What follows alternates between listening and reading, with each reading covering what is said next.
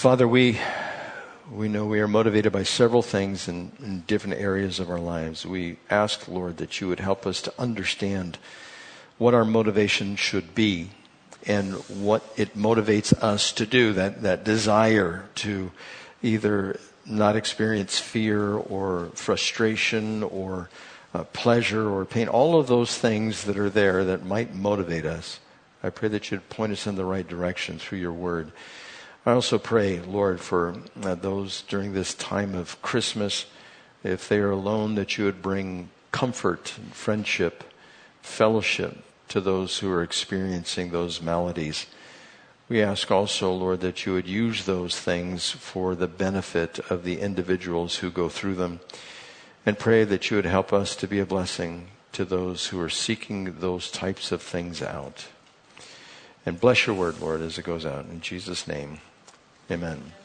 So we are just going through teaching, teaching of the sound doctrine, teaching of the older men, teaching of the younger women, the older women, the younger men, and then it was to get into slaves. But focusing on the teaching, it says in verse 7 of chapter 2 In everything, set them an example by doing what is good. In your teaching, show integrity, seriousness, and soundness of speech that cannot be condemned, so that those who oppose you may be ashamed because they have nothing bad to say about us.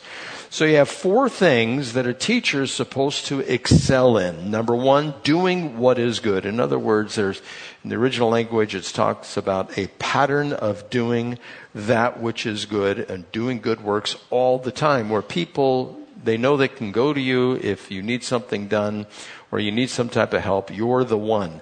Secondly, there is integrity in the teaching. In other words, no corruption, no dishonest gain involved, no ulterior motives, no, no power seeking, no, nothing to gain the advantage over someone else through the teaching that is delivered. And then thirdly, he talks about seriousness, or we would use a word gravity, or the importance or significance of what is being taught. You're not a jokester.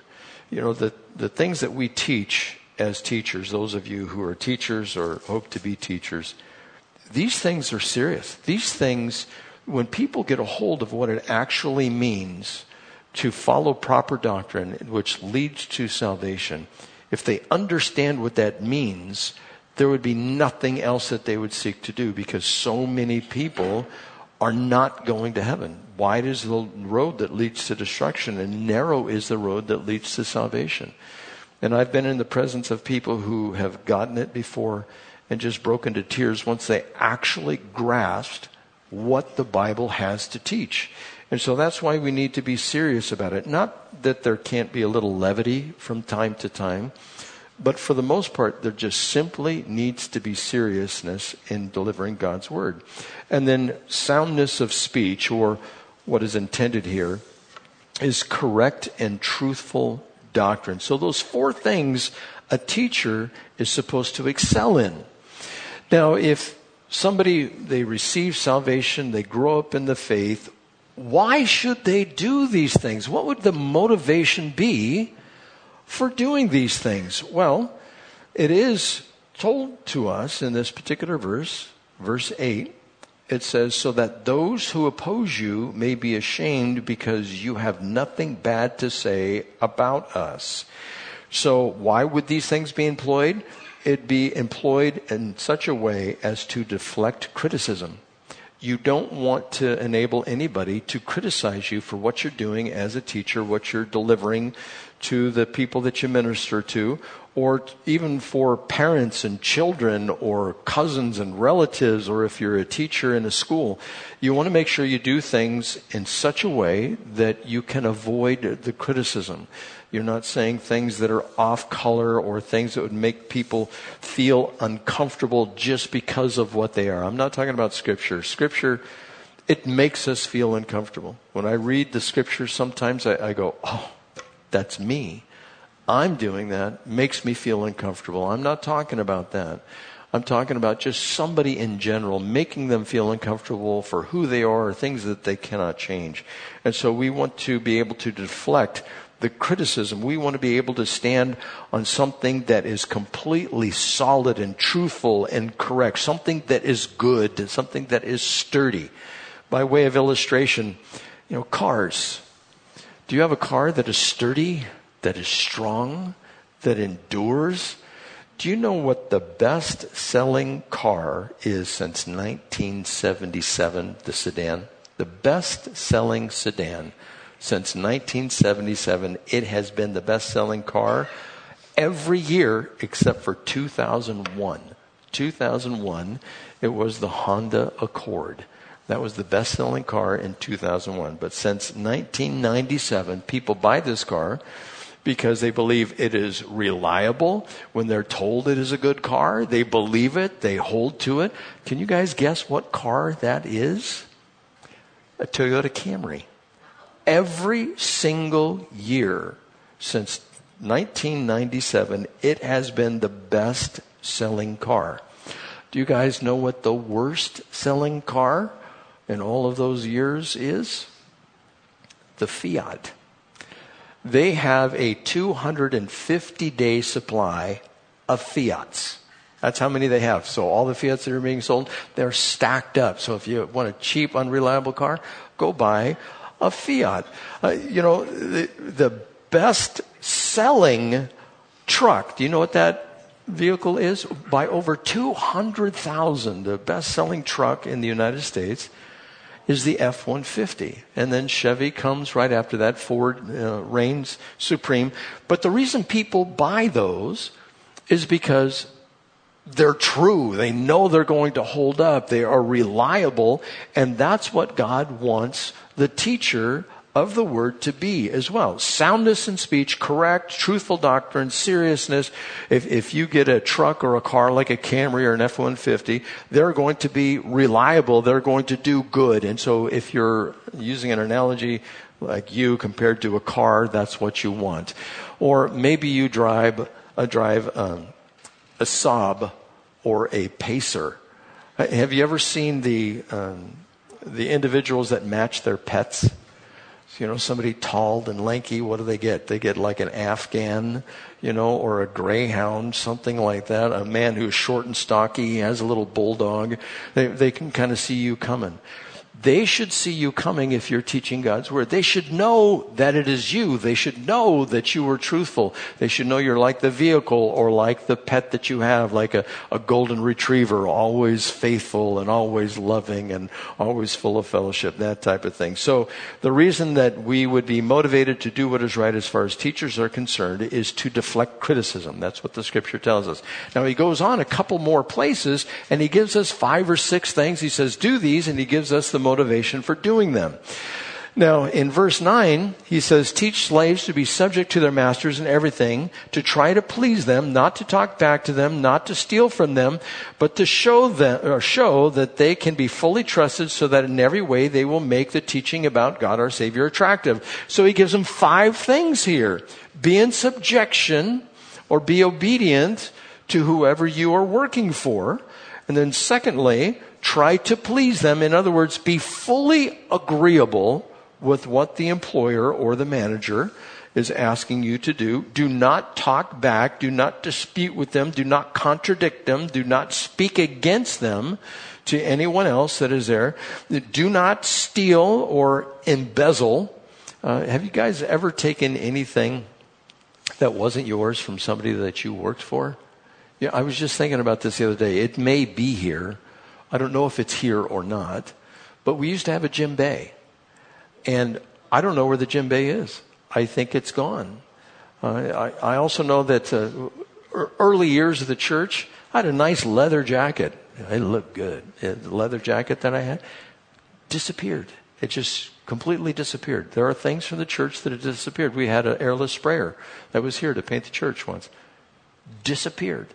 These things just went away and and God's going to take care of those people. But you know, your employer, if he finds out if you're stealing something, that is not good. If you're taking it uh, away, I, I know an electrician, a guy that worked for the electrician.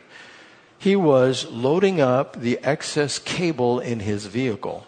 He He was just taking it out of the storage garage and putting it in his vehicle. And they asked him, What are you doing? Oh, I'm going to take this and recycle it. He was stealing it, is what he was doing. Of course, the guy wasn't working there very long. And so, if we're working for somebody, we don't steal. Trustworthy also. The word in Greek here is faith. That you have faith in the person that is working for you, or the person that is working for you is faithful to the employer. You want to give the employer every reason to fully trust you. Now, when I talked about this with the youth, I had like 25 things that speak in Scripture about the slave versus master. Today, for us, it's the employee versus the employer. Now, why would we be in subjection or try to please our employers or not talk back to them, not steal, and be trustworthy? Because it makes the gospel, specifically Jesus, it makes them attractive. Hopefully, sometime in your life, because of your behavior, somebody will ask you, Why are you like this? Why do you do this? Why are you the first to arrive, the last to leave if you are working a job? Why do you work so hard? Why, why are you so on time? If you have a 30 minute break, you take a 30 minute or 30 minute lunch, you take a 30 minute lunch. You don't go for 45 or 50 minutes. You, you don't talk evil about the employer when you're sitting down talking with the other people at lunch or anyone else who is a fellow employee because specific, specifically it makes Jesus attractive to them. Then he goes on to talk about Christian character and he gives another five things here and he explains why we should follow these things. Now, verse 11 says, For the grace of God that brings salvation has appeared to all men. It teaches us to say no to ungodliness and worldly passions and to live self controlled, upright, and godly lives in this present age while we wait for the blessed hope, the glorious appearing of our great God and Savior, Jesus Christ, who gave himself for us to redeem us from all wickedness and to purify us for himself a people that are his very own. And he goes on to say, eager to do what is good. But these then are the things that you should teach, encourage, and rebuke with all authority. Do not let anyone despise you. So here he gives five directives for the Christian to build their character, behaviors that they should follow. The first one is no ungodliness, not being profane, disrespectful, or wicked. I, I think all you have to do is look outside uh, on the news or look in the news and look outside your door to see who is acting in a wicked fashion or disrespectful. There's plenty of that around. It says no to worldly passions, which is a, a strong continual sexual desire or lust is what he's referring to here. They need to bring that under control. He also says be self-controlled or moderate in your passions, not going overboard. You know, I, I think it's good in the military, the young men who are there, they still need to be controlled in their passions, even though they are taught to give their full boat to whatever they're doing. Whatever strength that they have, they're taught to give it all, especially those who are in special forces, whether in the Army or the Navy or the Marines, whoever they might be. They have to give everything, but it has to be moderated. They have to know when to expend all their energy and when to reserve that. Same thing for the Christian. You need to know when to be passionate and when not to be passionate. This reminds me of Ecclesiastes chapter 3, where there's a time for everything under heaven, a time to uh, kill and a time, uh, you know, to save, a time to spend, all of those things that are listed in Ecclesiastes, we need to be able to have the wisdom in which to operate with these moderate passions. Then going on forth, being upright or doing what is right. Hopefully, we have memorized the right and wrong that God wants us to carry out, like the Ten Commandments. Hopefully, you have those memorized you know, third commandment, not taking God's name in vain. The fifth commandment, um, honor your mother and father, and remember the Sabbath day and keep it holy. All of those, hopefully, you have them memorized and in order to remind yourself what to do. And if you can't memorize those, keep the two of them with you. Love God and love your neighbor as yourself. And you ask yourself that question every time you want to do something. Is this loving to those who are around me? And then live godly, or in other words, willingly compliant in service to God and worship of God. Do you find yourself uh, saying from time to time, Oh, I have to go down to church. I, I have to be an usher or I have to play worship. I have to clean the church. Oh, these people are just, and I have to fight against that in my job. I think I've told you before, I, I take care of a uh, large trash company, and they are the worst offenders as far as throwing trash out of their vehicles. And, and you wouldn't think so, but when I get, I can't believe the amount of trash that they just throw on the ground when they're hauling trash every single day to the, the dump. But they don't care. At the facility there, they just drop it all around. And, and it's like, you're not willingly compliant to the wishes of your employer and they have to hire somebody to pick up after you. And, you know, these types of things are not good. We need to be willingly compliant in service and worship to God. And, and so if you start saying, well, I have to go to church or I, I have to go to some meeting or some Bible, I have to do this. And that's the flesh. The flesh loves to say, don't just take ease. Don't worry about that stuff. It'll just happen. Well, it doesn't. No. Why do we do all these things as far as Christian character is concerned? Because he gave himself for us and redeemed us. Now, if, remember Jesus said, uh, the person who loved much has been forgiven much. If we don't realize how much we have been forgiven, then we really are not motivated to do anything, especially for those who are strangers. To all of us, Jesus was a stranger. And we met him somehow he reached out to us. And if we just keep in mind what he did to redeem us, let me ask you would you cut off one finger in order to save somebody? Or a toe? Would you, would you give up a toe? Would you give up your life, blood, to save somebody? No greater love as a man than this, and he laid down his life for his friend. That's what Jesus did. When you start to meditate on that, what Jesus actually did for us. Remember, He was God in heaven, and He became one of us. I think that's a step down. He became one of us, and He's going to be one of us forever. He's never not going to be one of us. That's a double negative. So he is going to be one of us forever. Why? Because he loved us. Why did he love us? That is the mystery. Do you love somebody who is your enemy? You like to think so because you follow Christ, right? I, I have to confess, most times my enemies, I, I don't love them very much. Have you guys seen the looting that has been taking place? I don't love those guys. I don't love the guys who go into the stores and just take everything out. I'm thinking about the employer.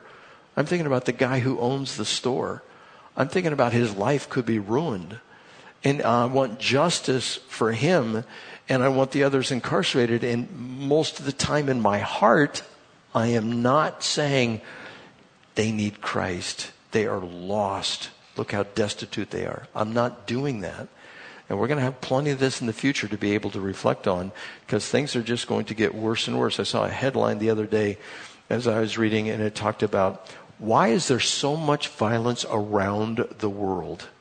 And you read that and you go, wait, doesn't the Bible say something like that? In the times of Noah, violence was throughout the land and it is throughout the world. That's how we know we're in the, the final part of the last days.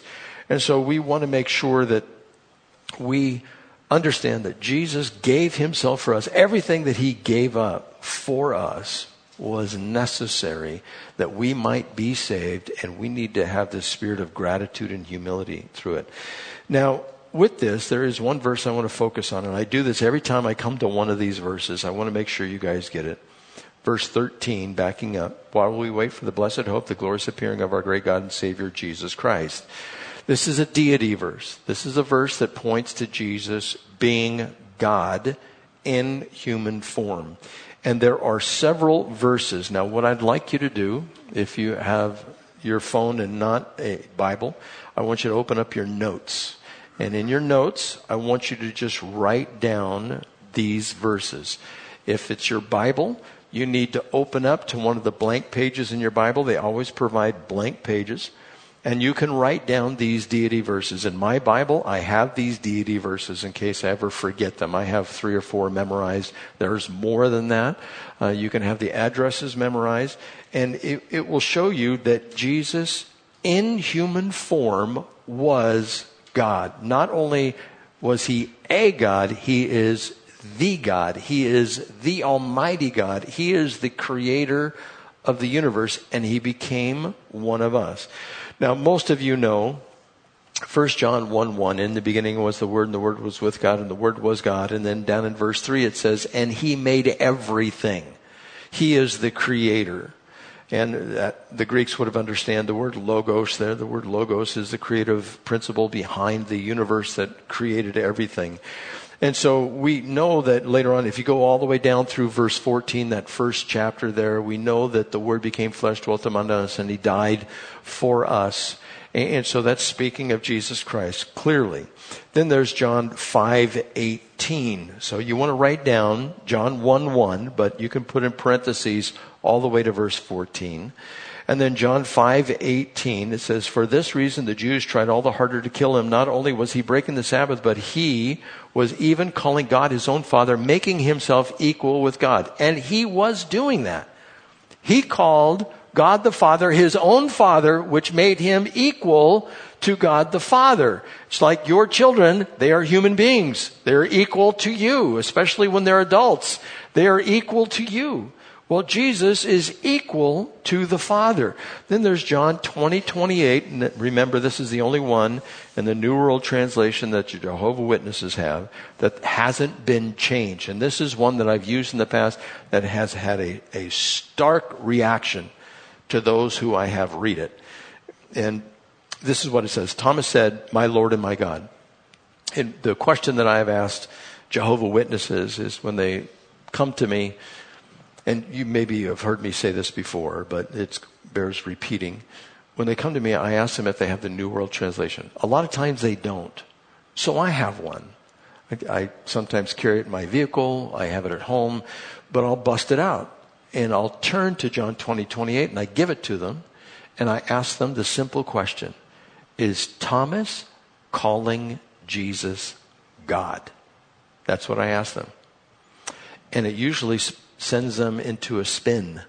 And if they're real cantankerous, if they're real ornery, they'll just try to flush over it and go to another subject. And I always stop them.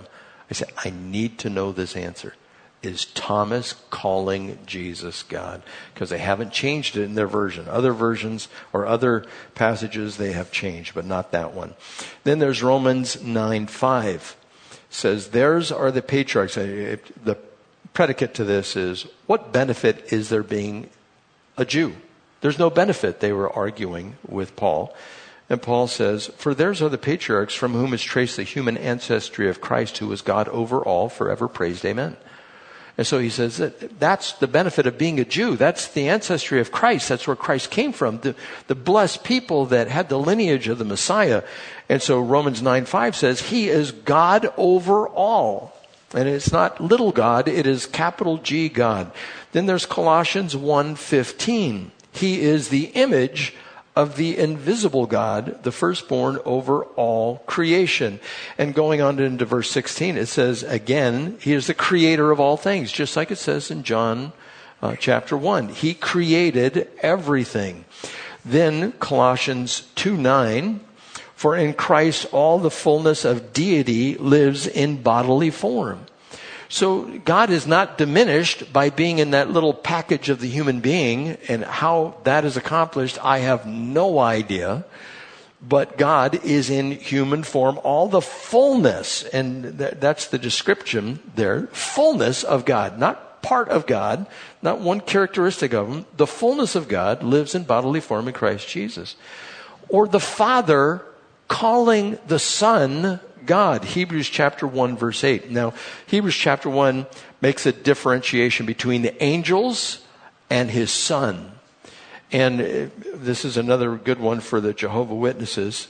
He goes on to say, but about the son he says in verse 8, your throne, O God, will last forever and ever, and righteousness will be the scepter of your kingdom. So God the Father is speaking he says, Your throne, O God. Again, it's big G.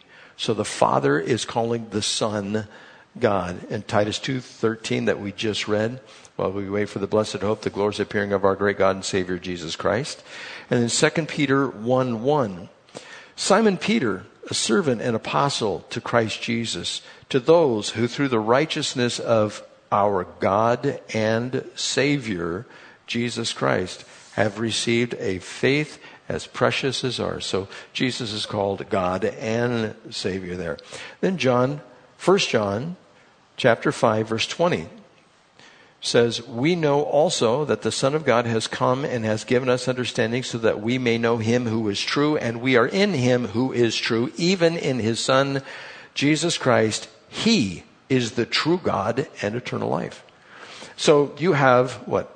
One, two, three, four, five, six, seven, eight, nine, ten direct verses that speak of the deity of Jesus Christ. Now this one is always a good one too and it's going to take a little bit of flipping around for you to get this.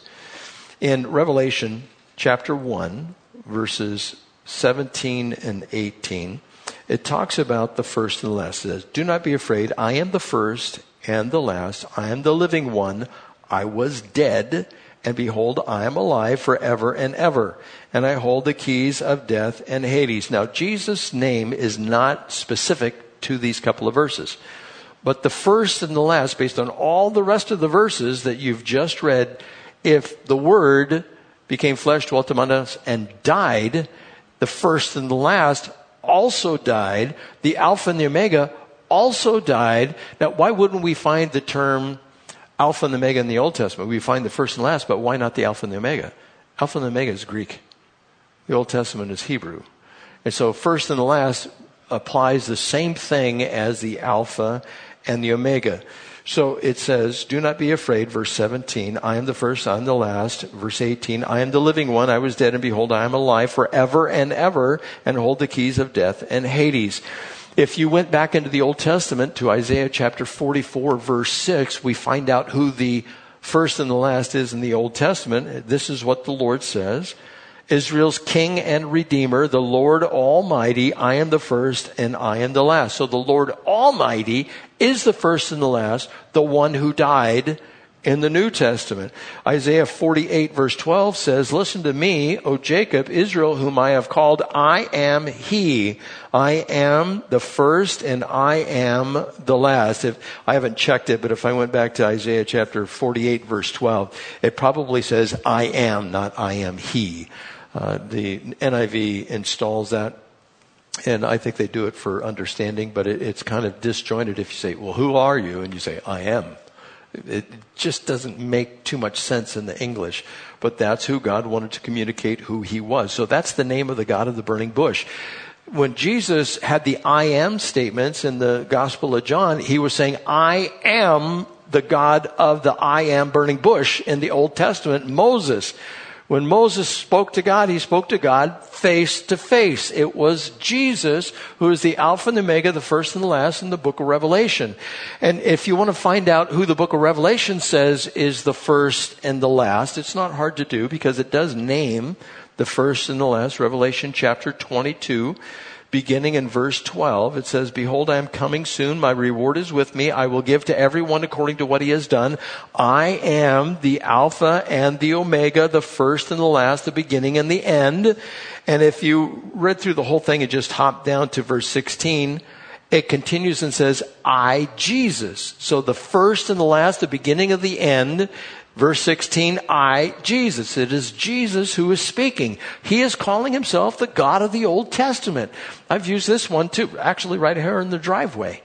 Uh, you probably heard me talk about that before, but in the driveway were the Jehovah Witnesses. And I said, look, there's no change in voice here. It doesn't go to first person singular to second person or third person singular or someone else. It stays in first person singular all the way through. The Alpha and the Omega is Jesus. I, Jesus. First person singular. And, and then, of course, the Son is named by sonship in the Old Testament. And most Jews, they haven't seen this. Proverbs chapter 30, verse 4. It says, Who has gone up to heaven and come down? Who has gathered up the wind in the hollows of his hand? Who has wrapped up the waters in his cloak? Who has established the ends of the earth? What is his name and the name of his son?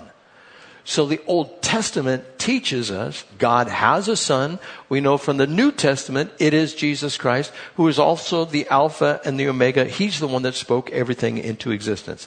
So if there was ever any doubt in your mind that Jesus is God in human form, hopefully this has wiped it away. And if somebody comes and tells you, somebody knocks on your door, which you might get Christmas morning, because that's when they go out, because they don't celebrate Christmas. They try to go out witnessing. Sit them down and say, wait, could you go over these verses with me? Come on in, sit down. I want to talk to you about this. And, and if you say, well, you know, we got Christmas going on. What are you doing here right now? This is an opportunity for you. I, you know, with all my family that's there, if they knock on my door, I'm bringing them in. I'm sitting them down. I'm giving them a lesson on what scripture has to say. I'm going to bring out the New World Translation, say, here you go. I want you to read this. And hopefully, they'll start changing. And if you become equipped in this, you may not have a convert right in front of you, but man, they're going to go away just perplexed it's going to be like, maybe you've heard the little phrase, put a pebble in his shoe. Where if you ever have a small little stone in your shoe or you're walking along and say, this thing is really bugging me so much. And that's what you want to do. You want to drop that pedal, pebble in somebody's shoe. Now going on in verse 3, or excuse me, chapter 3, verse 1. This is a portion of scripture here where we have the Christian character, and he continues with six other things. We had five before, and there are six here. He says, Remind the people to be subject to the rulers and authorities, to be obedient, to be ready to do whatever is good, to slander no one, to be peaceable and considerate, and to show true humility to all men. So there's six more directives for godly living here. He says, Be subject to rulers and authorities. If you look at this in the original language, it's uh, authorities or its um, principalities, its powers, and magistrates is what it is. And if you wanted to translate that, you could say, well, it's federal government, state government, local government, or it could be a judge, it, it could be sheriffs, it could be whoever, but there's this, this level of hierarchy. You have to be submissive to that. If you guys have ever gone down to uh, get a permit to do something at your house, I, I've had to do this. I'm still doing it. I've been down there four times, being submissive to the authorities which are there. I ask them to do things and they say, no, you can't do that. But if we change the name, we can do this. And you, you have to uh, negotiate with them to get done what you want to get done. You have to be submissive. Now, if you build something and there's no permit, they're going to come down. There's code enforcement and they come after you for something like, and you have to be submissive to the governing authorities. That's what they want.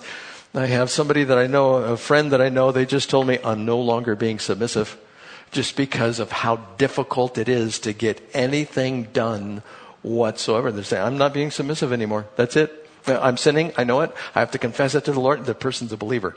And I said, okay, that's on your shoulders, it's on no one else's shoulders. But God tells us to be submissive to the governing authorities, whether principalities, powers, or magistrates. Now, going on, it says, be ready or be obedient, ready to do whatever is good. Whatever good deed might be out there, you can't say, well, I'm busy right now. But if there's somebody who needs help, somebody needs assistance, make yourself available. This is part of the Christian character. Also, do not slander or speak evil of. There is no one, including myself, that is guiltless in this area.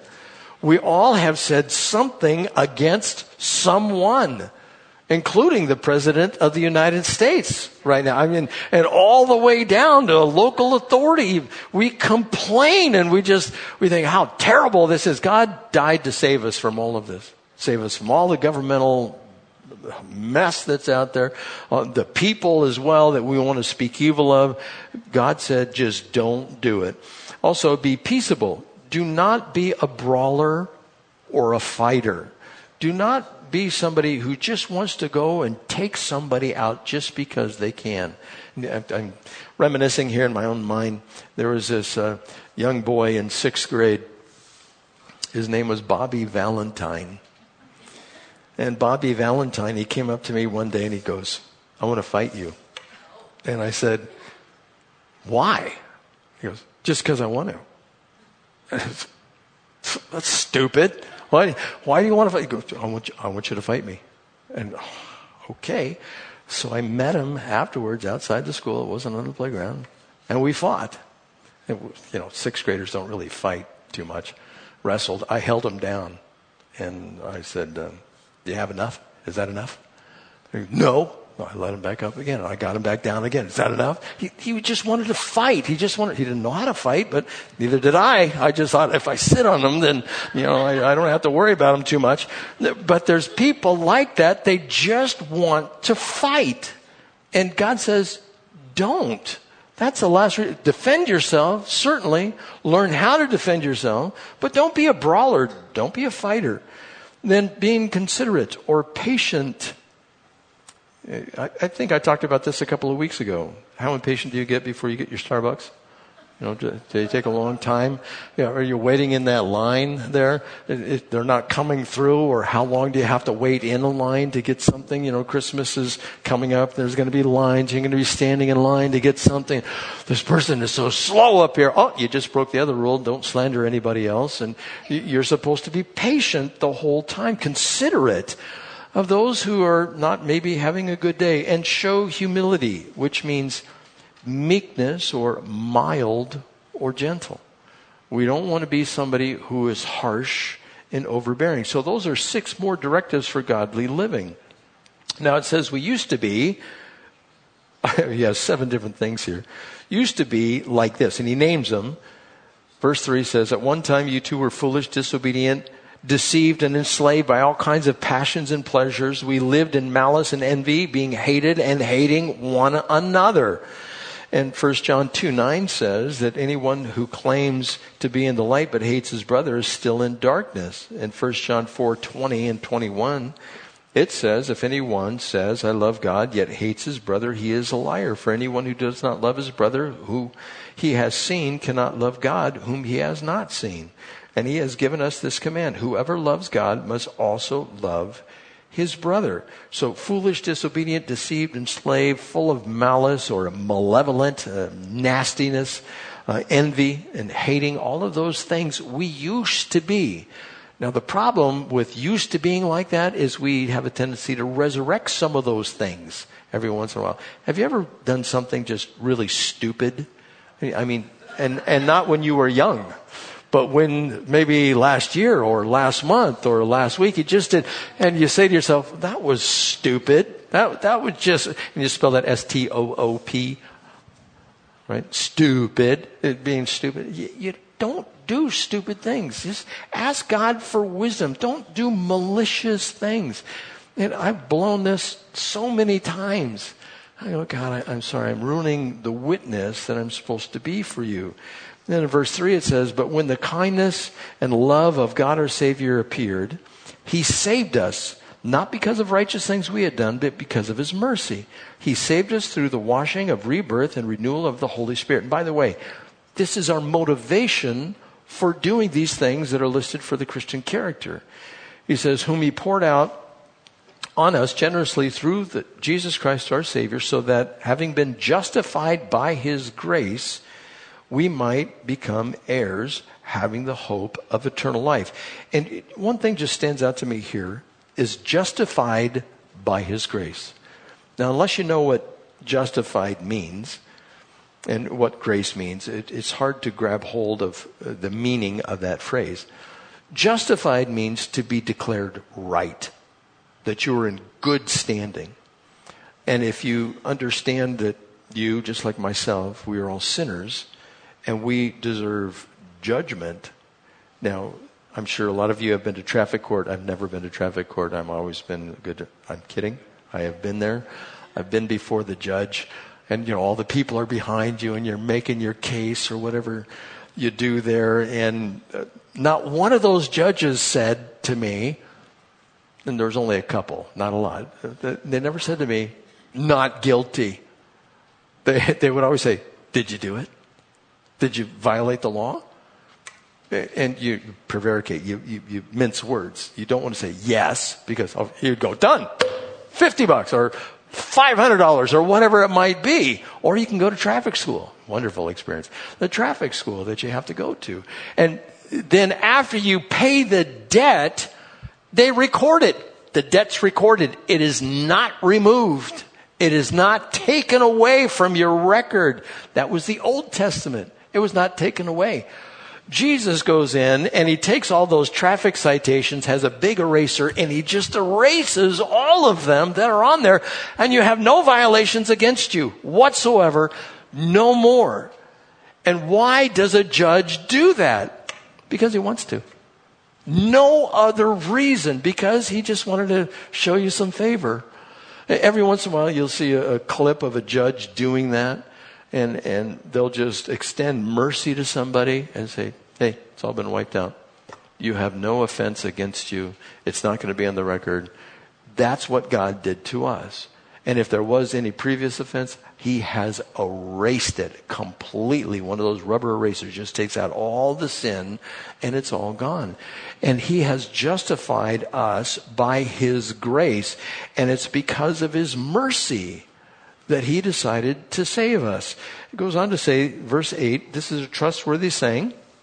And I want you to stress these things so that those who have trusted in God may be careful to devote themselves to doing what is good. These things are excellent and profitable for everyone. Uh, but avoid foolish controversies and genealogies and arguments and quarrels about the law because these are unprofitable and useless. Warn a divisive person once and then warn him a second time. After that, have nothing to do with him or shun him. Now, this is referring certainly to the Judaizers who were there. They wanted to lead the people in a different direction but they were more than likely being contentious in doing so. They were looking on the fringes of what should be Christianity. They would look into the Old Testament. There would constantly be friction there between the Judaizers and those who were teachers or those who were elders in the churches. And I'm sure some of those elders were convinced by the Judaizers that they needed to keep some of the Old Testament law. Or, or maybe there is an undiscovered objection in our day and age here that somebody brings up and then maybe it makes the Bible untrue. Well, how do you answer this controversy? And they're always going to the controversy. They're always going to something that may be suspect, something that maybe is not understood fully. And they want to take the edge of that. They want to go to the far edge. And maybe it's something that they have discovered through the teachings of Christianity that maybe nobody else has discovered before. No, there's nothing new under the sun. All the controversies that people bring up today, well, well, what about this? It wasn't three days in the, in the tomb. It was like a day and a half. What about that?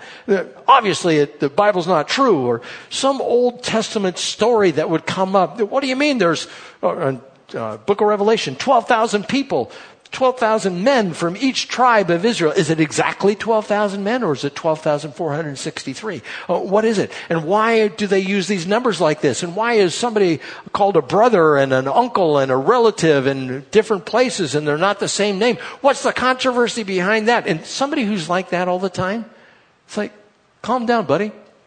Woman, just sit down. Just stick with the plain things that we know to be true. Don't sacrifice that which we know to be true for these controversial things. Things that we don't fully understand. If God wanted us to fully understand some of this stuff, do you think He would have made it clear? Absolutely, He would. Like, is Jesus Savior? Is that clear? Absolutely clear. Is there no other way to heaven? No other way to heaven. Those things are absolutely clear. But there's people who like to be on the fringes, who just like to go on the outskirts and see every controversy that is out there. Why aren't the apocryphal books included in our Bible? Is there something wrong with that? And why did the Catholic Church decide to do that and the Apostolic Church decide to do that, but we don't do that? And a person like that, you need to sit them down and say, hey, become proficient in that which we know to be true. All these other things, you want to dabble in that? Fine. We'll talk about it. But make the main thing that which is the plain thing. You guys, I'm sure, have heard that before. And so, verse 11 says, You may be sure that such a man is warped and sinful. He is self-condemned. As soon as I send Artemas and Tychicus to you, do your best to come to me at uh, Nicopolis because I have decided to winter there. Do everything you can to help Zenas, the lawyer, and Apollos on their way and see that they have everything that they need. Our people must learn to devote themselves to doing what is good in order that they may provide for the daily necessities and not live unproductive life. What he, lives. What he's saying here is get and keep a job. Do not be unemployed. We know from other places of scripture the person who has a job is supposed to share what they receive as an income with those who are less fortunate. And he closes out, verse 15 says, Everyone with me sends you greetings. Greet those who love us in the faith. Grace be with you all. And so the motivations for doing what we're supposed to do, they certainly lie in Jesus himself. It's not supposed to be because we are fearful of the judgment which is to come because we've passed from judgment to life. And it is by God's mercy that we uh, lean ourselves towards repentance, His goodness, His kindness to us. So Jesus is supposed to be the one that motivates us for everything. If we don't know Jesus, we're not going to be very motivated.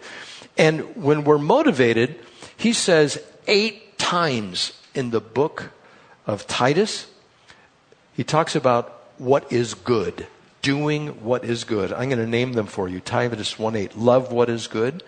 Titus 1:16, learn what makes us unfit for doing anything good. We're supposed to look at that because there were some people that were unfit for doing anything good. And then teach what is good, Titus 2 3. Set an example by doing what is good, Titus 2 7. Be eager to do what is good, Titus 2 14. Be ready to do what is good, Titus 3 1. Devote yourselves to doing what is good, Titus 3 8. Learn to devote yourselves to doing what is good, Titus 3 14 do what is good. Make sure you're fit for doing what is good. Well, what are those good things? Everything that I just listed for you, whether you're an employee or whether you're a Christian and it's your character or any other good work, which means we are all to do something. Now, I don't want to mix things up. It doesn't give us salvation. You've heard me say many times but we are not to be laxed in finding good things to do. If somebody says, hey, we have a good work over here, do it, no matter what it is. Take the time, and the Lord will reward you even if you feel like you're being inconvenienced. Like, this is such an inconvenience. But the Lord wants to do something because He wants to make Jesus Christ attractive to those who are perishing, or even just to be an example to those who are out there. So if you're one who finds excuses not to do things, don't. If you're one that really doesn't know Jesus Christ very well, then you're not going to want to do the good things. So my exhortation to you guys is find out, really dig deep. Who is Jesus? What is his character like? Why is he the Savior? Why did he sacrifice everything for us? Why was he obedient to the Father? And if you model what he did, we will be pleasing to the Father. And I think that that is the lesson from Titus. So let's pray. Father, we thank you for your word. We thank you for Titus, who was so faithful under Paul's leadership to go and appoint elders to instruct men and women, young and old, and slaves at the time. Father, we, we understand these things. Help us to mimic what is taught. Help us to hold it close. Help us not to be complainers. Help us to be ready to do any good work that is in front of us. And with your help, Lord, we'll recognize these opportunities. In Jesus' name, and the church said, Amen. Please stand.